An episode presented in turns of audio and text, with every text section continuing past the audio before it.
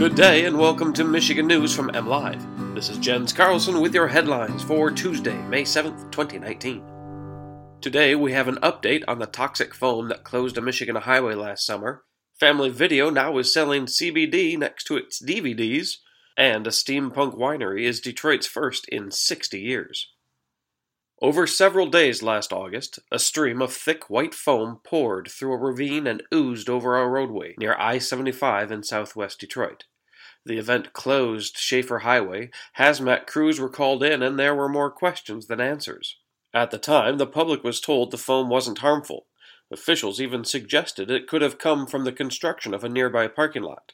Investigators now say neither are true. Laboratory tests confirm extremely high concentrations of PFAS in that foam, and officials still are considering several possible enforcement actions against more than one unnamed parties. The mystery may be publicly solved later this month. The latest new release at your neighborhood family video isn't a movie. It's CBD, or cannabidiol.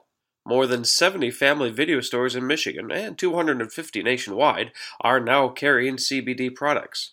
CBD is a derivative of the cannabis plant that can be used as an alternative remedy for pain relief and anxiety. It is free of the psychoactive effects that come with the THC in marijuana.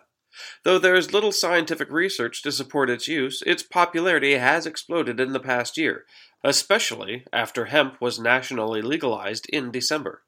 The decision to add CBD to family video locations came directly from company owner Keith Hoogland, who used CBD to treat his tendonitis.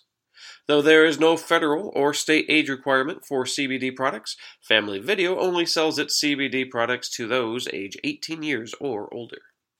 And finally, Detroit hasn't had a winery within its city limits in 60 years. Yet Detroit Vineyard's newly opened steampunk themed winery just seems so Detroit. Better yet, it is housed at the old Stroh's ice cream facility.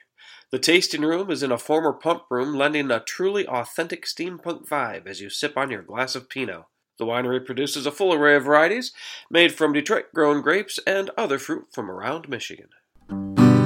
For more on these stories and other headlines from across the state, head on over to mlive.com. A special shout out today goes to the fine folks in Holland as they celebrate their annual Tulip Time Festival. Thanks for listening and have a great day.